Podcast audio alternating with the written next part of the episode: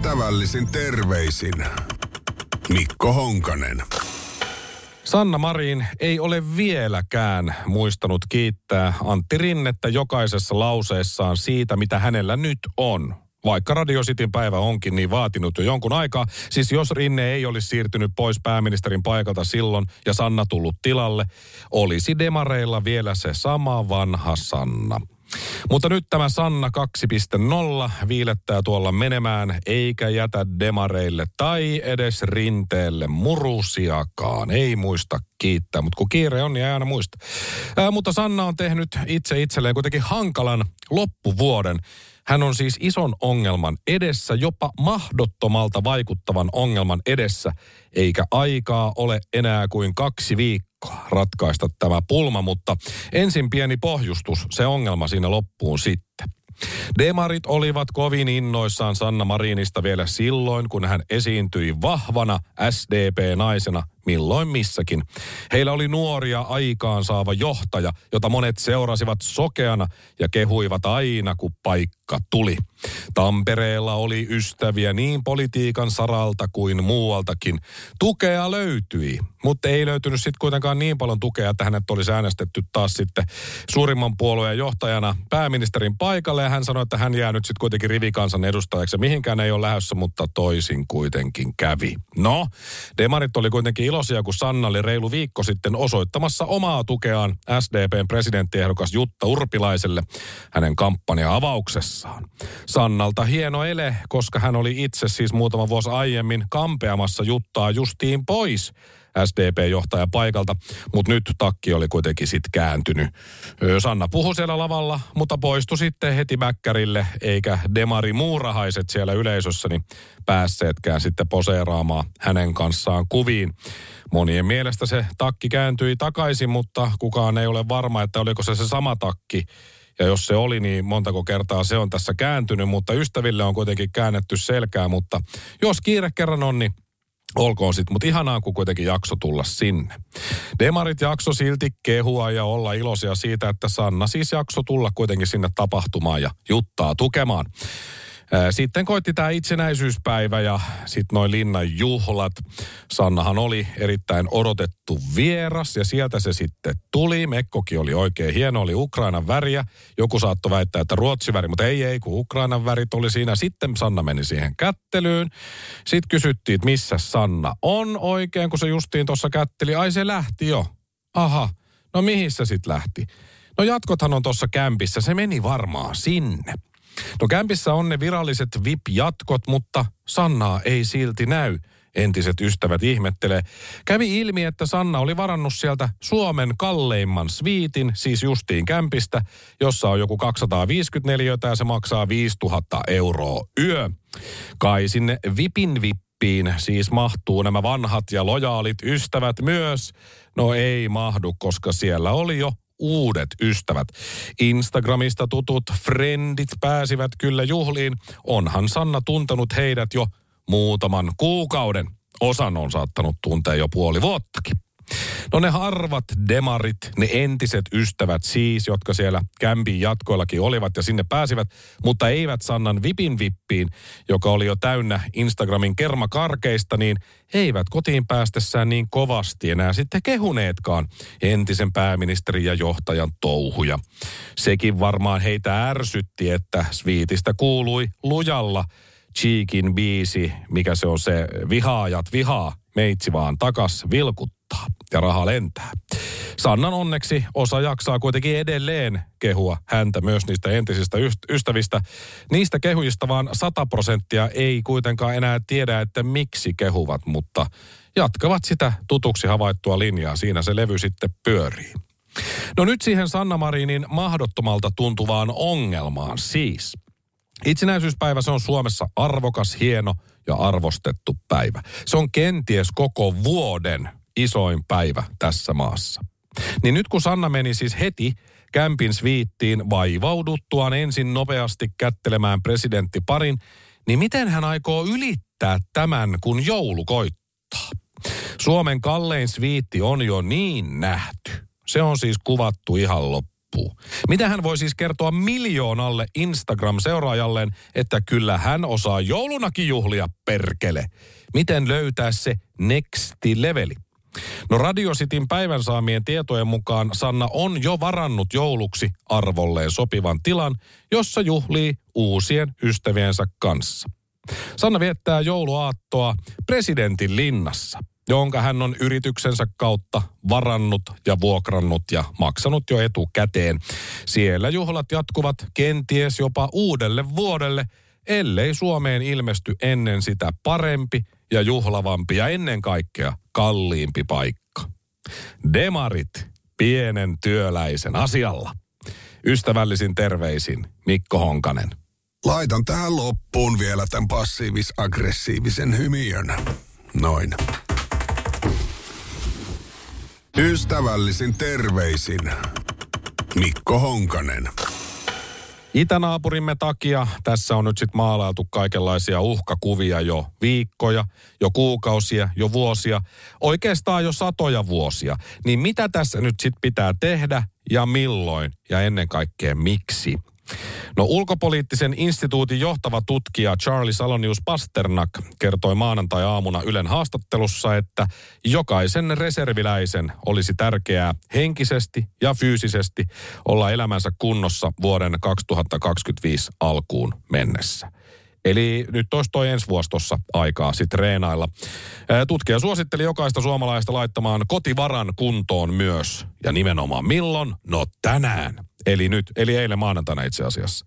Hän sanoi tarkemmin näin, että reserviläisten kannattaa sitoutua olemansa elämänsä kunnossa henkisesti ja fyysisesti vuoden 2025 alkuun mennessä. Ja kotivara, eli ruokalääkkeet, vesi ynnä muut kannattaa laittaa kuntoon tänään. Hän jatkoi vielä tämä Salanius Pasternak, että tämä ei ole dystopia, vaan järkevää varautumista. Eli käytännössä kotivara siis koostuu kuivatuotteista, jotta ruokailu onnistuu esimerkiksi ilman sähköjä, kuten Ilta-Sanomien jutussa on. Mutta unohdetaan ne sähkökatkot ja mietitään nyt sitten enemmän sitä Venäjää. Et tässä on hyvät sähkökatkon kannalta, kannattaa muuten olla tällä tavalla, mutta totuus on kyllä se, että se, jos tos, nyt se urpo tulee, niin kannattaa olla tarkkana. No niin, eli pelastusalan keskusjärjestön ylläpitämän 72 tuntia.fi-sivuston täytyykin tutustua. Mukaan kotivaran pitää siis olla sellainen, niin kuin moni tietääkin, että kotona pärjää kolme vuorokautta sen 72 tuntia ilman sähköä tai kaupassa ja apteekissa käyntiä. Täytyy sanoa, kun mä luen tätä listaa, niin ihan nyt kaikkea mä en ole kyllä varautunut tässä, vaikka yleensä mä kyllä oon, mutta näitä kotona olevia pitkittyneen Venäjän hyökkäyksen takia varalta. Pitää kannattaisi olla, niin vettä meiltä kyllä löytyy, siis pullovettä aika monta litraa, koska meillä vedetään vissyä enemmän kuin varmaan hanavettä suunnilleen. Kannellinen ämpäri ja kanisteri, mm, molemmat löytyy lähinnä siivouskäyttöön tarkoitettu, mutta tietysti jos sit käy näin, ettei sähköt ja ynnä muut vedet ehkä toimi, niin sinnehän sitä tarpeitaan sitten tekee. Muovipusseja ja vessapaperia pitää olla, niitä löytyy, mutta nyt oli kyllä huono, kun menin sanoa tuon vessapaperin tässä, koska joku kuuntelee tätä ja joku uskoo aina, kohta on taas vessapaperit kaupasta loppu. Älä hamstraa kaikkea senkin hamsteri. Taskulamppuparistot löytyy, kynttilöitä tulitikkuja löytyy, kiitos vaimoni. Paristokäyttöinen radio on hyvä olla. Voi sitten kuunnella esimerkiksi Radio Cityn päivää, jos hätä tulee, niin minä kyllä kerron täällä vitsejä, mutta sitten varmaan myös jotakin ihan asiaa. Mulla taitaa muuten olla sellainen työ, että jos tässä oikeasti tulisi joku hätä, että sieltä idästä tulee jotain, niin mulla on sellainen työ käsittääkseni ainakin, tai ehkä toivottavasti on, ja toivon, että on, että, se, että mun pitää olla täällä – eikä sitten tuo niinkään sotimassa ja sohimassa. Mutta radio pitää olla paristokäyttöinen sellainen virtalähdettä, polttopuita, jos on takka, pieni summa käteistä rahaa, no semmoinen pieni summa mulla nyt ainakin on ää, aina, ja välttämättömät lääkkeet, kosteuspyyhkeitä, niin edespäin, sammutuspeitettä, ensiapulaukkuun, mutta ilmastointiteippiä, se oli tässä listalla toisiksi viimeisenä. Niin sitä mulla kyllä ei ole. Mulla on semmoista vahvaa kirkasta teippiä kyllä, mutta myönnän, ilmastointiteippiä ei meidän kotona ole. Olen huono mies, olen huono aviomies, häpeän. Mutta ostan sitä seuraavan kerran, kun näen. Ihan muuten vaan. Joditabletit, nekin taitaa puuttua, mutta toivottavasti niitä nyt ei sitten koskaan tarvii. Mutta siinä sitten ne. Mutta sitten ne kotivaraan kuuluvat tuotteet, eli tämä nyt oli lähinnä sen sähkökatkon varalta ja sitten ollaan näitä, mitä ruokatarvikkeita ja näitä, niin, niin kuuluu sitten. Niin seuraavat tuotteet pitäisi olla siis kaikilla aina koko ajan. Pullovettä, mehuja, mehukeittoja. Tuoreita hedelmiä, kasviksia, juureksia. Leipää, näkkileipää, riisikakkuja, korppuja. Muroja, myslejä, hiutaleita, pähkinöitä, siemeniä. Kuivattuja hedelmiä, kuten rusinoita, luumuja ja taateleita, hilloja ja soseita. Huoneen lämmössä säilyvää maitoa tai kasvijuomia kala, liha, papu säilykkeitä ja lisäksi välipalapatukoita, keksejä, suklaata ja sipsejä. Ja nyt täytyy taas taputtaa itseään selkään näin, että meillä on näitä kaikki kotona. Tälläkin hetkellä meillä on näitä kaikki kotona ja harvoin on sellaista päivää, että näitä kaikkia ei löytyisi. Ja miksi meillä on näitä kaikkia kotona? Se johtuu siitä, että mä oon taas hyvä aviomies. Mä kerään ne aviomiespisteet tässä nyt uudestaan, koska mä tiedän sen, että kun mun vaimo haluaa lähteä rannalle, mä oon oppinut tämän lukuisilla ulkomaan reissuilla, missä me ollaan otettu aurinkoa, tai hän on ottanut ja mä oon ollut varjoalla lukemassa jotain rock-elämäkertaa. Niin nämä kaikki tuotteet, mitkä mä äsken mainitsin tuossa, niin ne on sellaiset, mitkä vaimo haluaa mukaan, kun mennään uimarannalle, tai hän menee aurinkoa ottamaan. Nykyään tietysti, jos mennään lapsen kanssa uimaan, niin mun pitää huolehtia, että nämä kaikki tulee rannalle, jotta vaimolla on siellä semmoista pientä snacksia mitä hän voisi ottaa. Niin mä oon siitä oppinut. Kaikki noi löytyy. Enpä tiennyt, että olen varautunut Venäjän hyökkäykseen näillä, mutta kiitos hänen, niin olen. Mutta parempihan se on siis, jos ihan rehellisesti puhutaan, niin aina varautua siihen, että jotain tapahtuu, ja sitten on sillä että mitään ei tapahtunutkaan, niin se on ihan hyvä. Et se, on, se on hyvä varautua, että jotain tapahtuu, jos se mitään tapahtuu, niin ei se mitään haittaa. Ja hyvässä kunnossa oleva armeija tai ylipäätään ihminen takaa sitten myös sen, että on parhaat mahdollisuudet diplomaattiseen ratkaisuun, jos tuosta roistovaltio tulee tänne ja alkaa äpäröimään. Et se hyvä kunto yhdistettynä siihen, että on hätävaraa ja näin, ettei siihen tarviikkaan turvautua, niin ei se huono tilanne ole koskaan, koska on vaikea keksiä mitään tilannetta, missä haittaisi olla hyvässä kunnossa. Mutta täytyy kyllä, täytyy myöntää omalla kohdalla. Täytyy ruveta ensi vuonna treenaamaan, eikä vaan käydä kerran 15 vuoteen keilaamassa ja that's it. Koska on hyvä muistaa tämä, jos kaikki meni tuossa nyt äsken ohi, et muista sitä listaa, etkä jaksa sitä katsoa, niin muista tämä. On parempi olla sotilas puutarhassa kuin puutarhuri sodassa. Ystävällisin terveisin Mikko Honkanen. Laitan tähän loppuun vielä tämän passiivis-aggressiivisen hymiön. Noin. Ystävällisin terveisin Mikko Honkanen. Onko Suomi sen saman tien alkupäässä, missä Ruotsi on ollut jo aika pitkään? Tietyt merkit viittaa vahvasti siihen, että näin on päässyt käymään. Iltalehti kertoo ja kaikki muutkin mediat, että tässä tapahtui ampumistapaus Finkinon elokuvateatterissa Irtokarkki hyllyllä maanantaina yhdeksän aikaan illalla, kun 16-vuotias poika avasi tulen. Ja kuten Iltalehti otsikossaan kertoo, niin uhri varautui asiaan suojaliivein. Ja poliisi epäilee nyt 16-vuotiaasta poikaa tapon yrityksestä, mutta kun uhrilla oli suojaliivit päällä, niin sen pahemmin nyt sitten ei käynyt. Helsingin kampissa siis tennispalatsissa siellä Finkinon irtokarkki hyllyllä tämä juttu tapahtui. Suojaliivit eli luotiliivit, miten vaan, niin oli, oli päällä toisella täällä uhrilla ja tässä on niin kuin paljon huonoa jo heti. Mutta siis poliisi epäilee, että 19-vuotias oli ennalta valikoitunut kohde. No siihen ei tarvii hirveä Sherlock Holmes olla, että tämmöisen päätelmän voi tehdä. Tämänhetkisen käsityksen mukaan hän ja epäilty poika tunsivat toisensa kyllä ennalta, vaikkakin erittäin heikolla tasolla. Mutta olivat siis varmasti tavanneet. Helsingin poliisin ylikomissario Ritva Elomaa kertoo, että 19-vuotias oli ennalta ajatellut tarvitsevansa suojaliivejä – ja tämä Elomaa sanoi, että erittäin hyvä, että hän oli varautunut. No se on tietysti erittäin huonoa, että hän oli joutunut varautumaan tämmöiseen asiaan, kuten Elomaa jatkaa, että hän pitää huolestuttavana sitä, että nuoret aikuiset kokevat tarvetta pukeutua suojaliiveihin, ja on siinä ehdottomasti oikeassa. Helsingin poliisin johtokeskuksesta kerrottiin Iltalehdelle maanantai-iltana sitten vielä, että sivullisille ei aiheutunut vaaraa väkivaltaisessa välikohtauksessa, mutta niin minä kuin tämä Elomaakin on eri mieltä – tennispalatsin aulassa oli tapahtumien aikaa runsaasti sivullisia maanantai-ilta kello yhdeksän, niin siellä on varmasti ollut. Ehkä nyt ei ihan pienimpiä lapsia sentään, mutta siis varmasti paljon porukkaa. Että se, että nyt sivullisille ei käynyt mitään, niin sanotaan niin, että siinä oli hyvää tuuria. Tällä hetkellä tätä 16-vuotiaasta siis epäillään tapon yrityksen lisäksi ampuma-aserikoksesta. Vielä ei ole tullut tietoa siitä, mistä nuori on saanut käsiaseen haltuunsa, mutta se olisi meistä kaikista kovin hyvä asia tietää, mistä 16-vuotias poika on käsiaseen haltuunsa saanut. No tätä uhria, 19-vuotiaasta miestä epäillään huumausaineen rikoksesta. Ilmeisesti sieltä ei ollut löytynyt huumeita taskusta, vaikka jossain vaiheessa niin sanottiin ja kerrottiin, mutta hänet on myös sitten otettu kiinni siinä samalla. Ja tuota epäilyt on nyt sitten käynnissä ja poliisi kuulustelee osallisia sitten heti kun kerkee ja ehkä saadaan lisätietoa tästä asiasta ja varmasti saadaankin vielä. Mutta siis nämä suojaliivit päällä 19-vuotiaalla nuorella miehellä elokuviin, kun menee maanantailta, niin ei nyt ole ihan normaali. Että onko tämä nyt sitten se uusi normaali?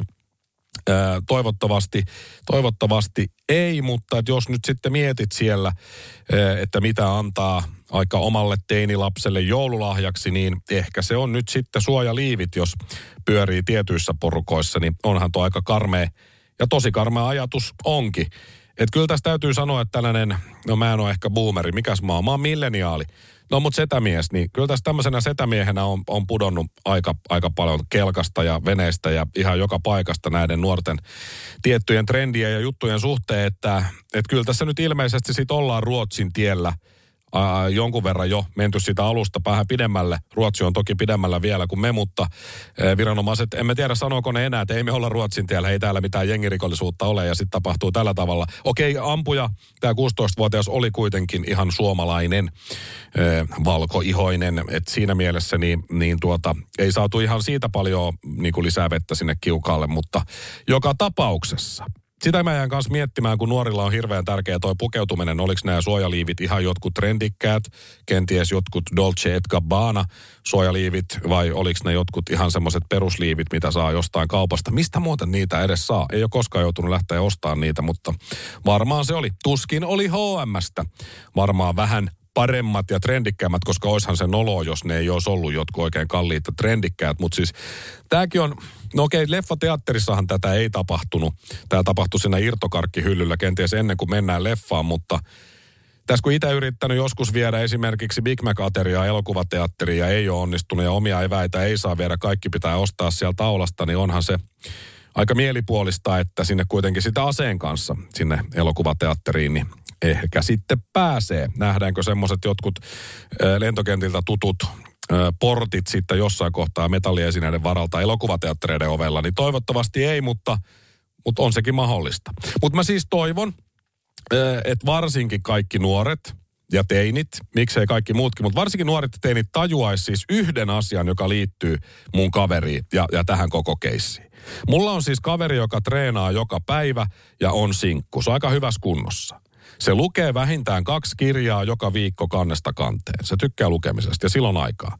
Sen ei tarvi myöskään murehtia, mitä se söis, koska joka päivä sille tehdään ruokaa ja se Lisäksi se harrastaa seksiä jopa neljä kertaa viikossa.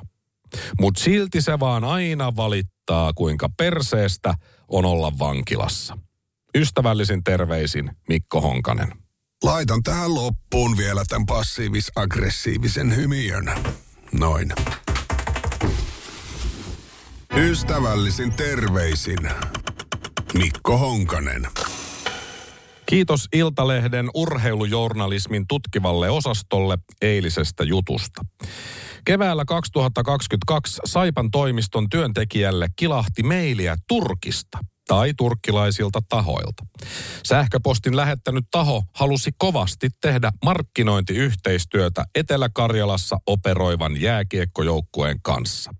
Tässä Iltalehden jutussa kirjoitetaan.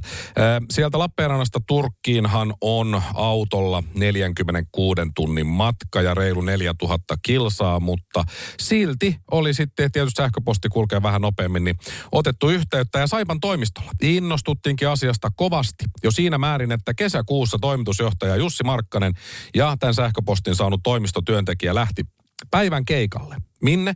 No Milanoon tapaamaan näitä uusia ystäviä. Mukana reissussa oli myös tulkki. Ja Turkin pojat halusivat käydä yhteistyöneuvottelut saksaksi. Eli Lappeenrantalaisen jääkiekkoseuran sponsorin haku reissulle lähdetään Italiaan, turkkilaisten kanssa neuvottelemaan ja saksaksi. Ja vaikka tämä olisi ollut siis vaikka jalkapalloseuran matka ja neuvottelu, niin siinäkin kohtaa pitäisi jo joidenkin kellojen soida, siis hälytyskellojen. Edes jonkun viisari vähän värähtää, että nyt on syytä olla tarkkana. Mutta ei.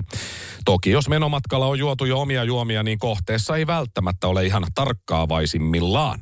No tapaamisen aikana nämä turkkilaiset jääkeikon ystävät ilmaisivat tiettävästi mielenkiintonsa Lappeenrannan hallihankkeessa mukanaoloon muun muassa. Taloudellisesti tiukalla ollut Saipa siis haistoi ison rahan tuoksun nenässään, varsinkin Markkanen. No sitten tulivat sieltä takaisin ja Saipan toimistollakin jossain kohtaa vähän lomailtiin, mutta sitten taas hieman syksymällä toimitusjohtaja Markkanen häipyi omille teilleen. Toimistolla ihmeteltiin, mihin se nyt on mennyt. Vastasi kuitenkin puhelimeen taas Milanossa.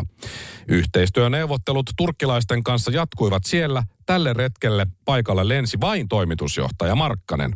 Tulkkia ei jostain syystä tarvittu mukaan tällä kertaa. Siellä oltiin vajaa viikko sillä reissulla, justiin kun sarja oli alkamassa ja kiireistä aikaa vietettiin, mutta siellä Markkanen on. Ja kun tuli sitten lopulta takaisin, niin huomattiin, että hetkinen, Saipan tililtä on siirretty 100 000 euroa Brittein saarilla sijaitsevalle oudolle pankkitilille. Ja Saipan tililtä tehtiin sitten kaikkiaan kolme rahansiirtoa brittiläiselle tilille. Erittäin erikoista tässä on siis se, että tämä yhteistyökumppani taho tarvitsi varsin merkittävän summan rahaa ennen kuin mainostettu yhteistyö saattoi käynnistyä. Kaiken järjen mukaanhan rahaviran olisi pitänyt kulkea alusta asti toiseen suuntaan. Että tämähän on siis ihan kummelia. Auto on täynnä sponsoritarroja, mutta totta kai mä niistä maksoin itse. Ja kassa on tyhjä. No Saipan toimistolla sitten hälytyskellot pirisi oikein kunnolla niin, että kaikki, lähes kaikki heräs. Että siellä oli huomattu, että nämä turkkilaiset yhteistyökumppanit ovat siis todennäköisesti huijareita. Älä saatana. Heidän nettisivunsa eivät johtaneet mihinkään. Siellä olevat puhelinnumerot eivät olleet käytössä. Sivulla väitettiin, että firma edustaa valtavaa intialaista rakennuskonsernia, mutta ei sinne päinkään. Eli siis turkkilais-intialaiset jääkeikon ystävät haluavat Italiassa saksan kielellä ennakkomaksun Brittein saarilla sijaitsevalle tilille. Edes kummeli ei pysty tähän. No Saipan työntekijät veti huolensa sitten seurahallitukselle, joka otti asian vakavasti. Toimitusjohtaja Markkanen kutsuttiin hallituksen puhutteluun. Se oli jämäkkä puhuttelu. Se seuran rahaa oli kulunut paljon, eikä turkkilaista rahaa näkynyt Saipan tilillä vieläkään tietenkään. No asiat eteni niin, että silloinen hallituksen puheenjohtaja Timo Tersa, seurahallituksen jäsen ja Markkanen tulivat sitten selvityskierroksen jälkeen yhdessä avaamaan asiaa Saipan työntekijöille.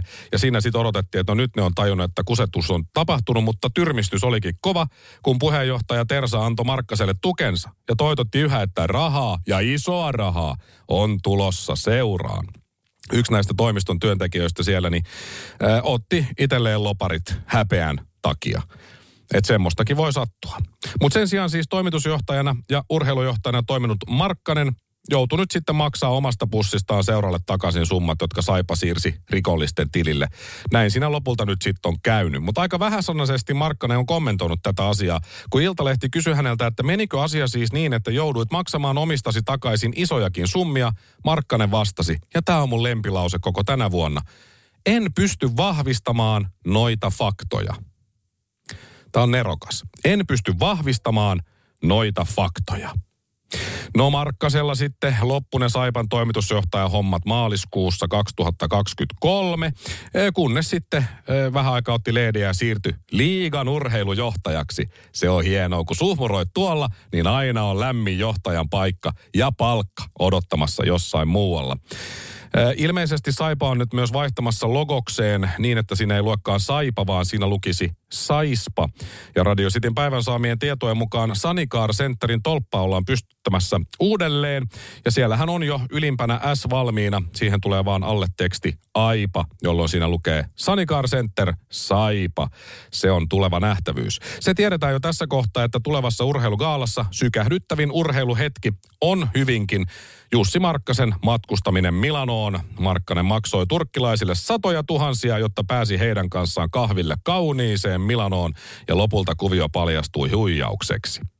Mutta myös Radio Cityn päivän saamien tietojen mukaan liigan isoimmat seurat ovat lievästi sanottuna närkästyneet siitä, että isoa orkesteria johtaa kuuron ja sokean hamsterin tasoinen suunnan näyttäjä.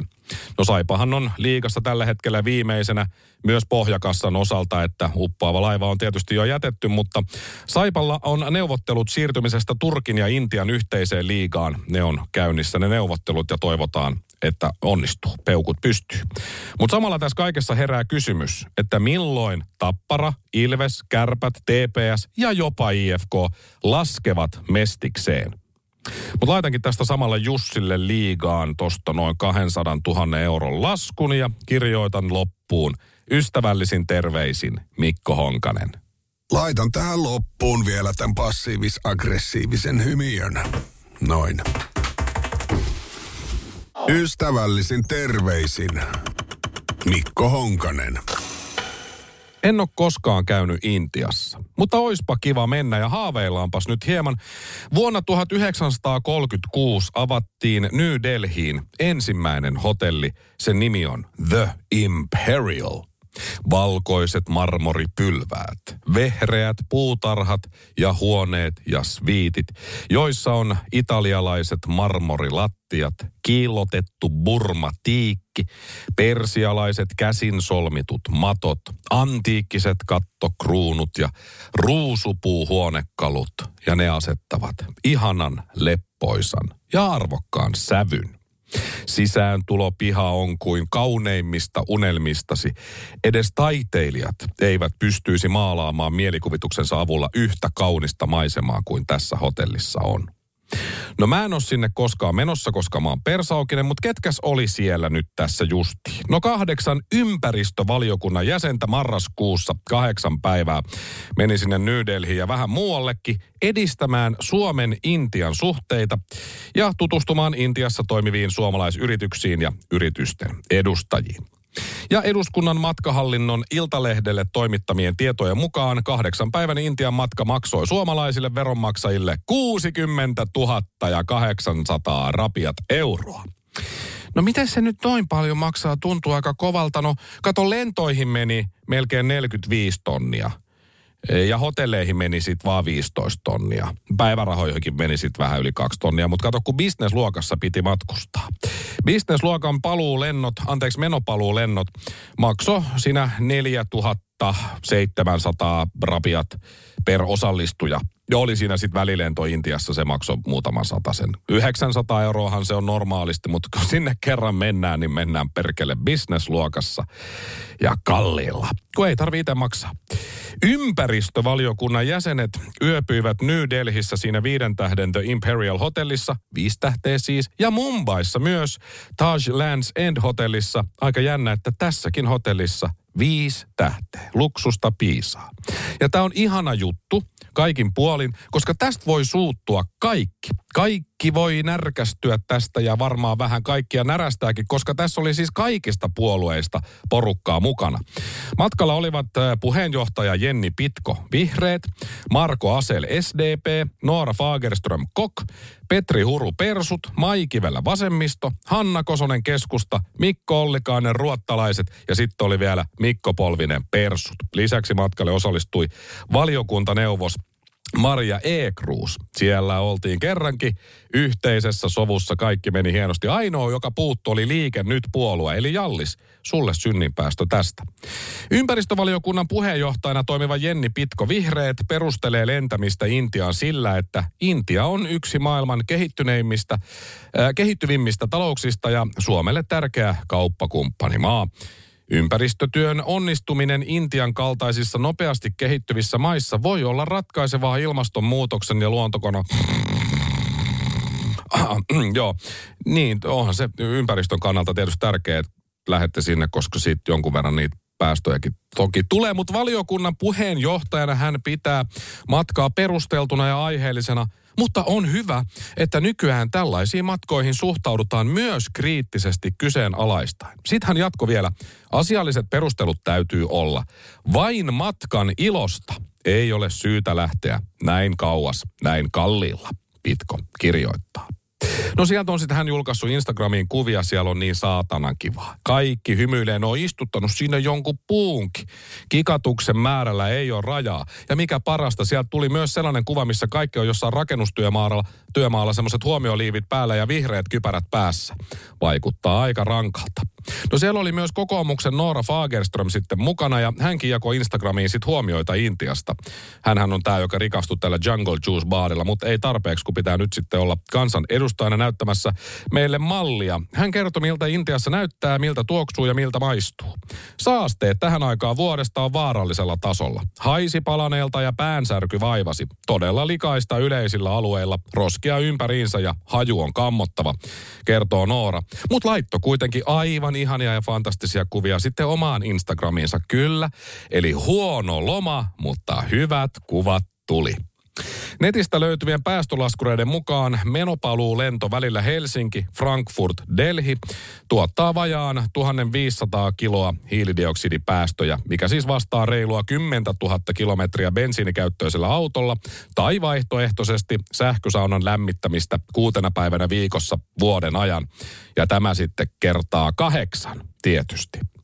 Ja tämä kansanedustajien valiokuntamatka Intia maksoi siis suomalaisille veronmaksajille reilusti yli 60 000 euroa. Et jos on pakko mennä, niin kuin tässä nyt ilmeisesti sit oli, niin voisiko työmatkalle mennä ihan siellä turistiosastolla koneessa ja semmoiseen perushyvään vaikka edes neljän tähden hotelliin?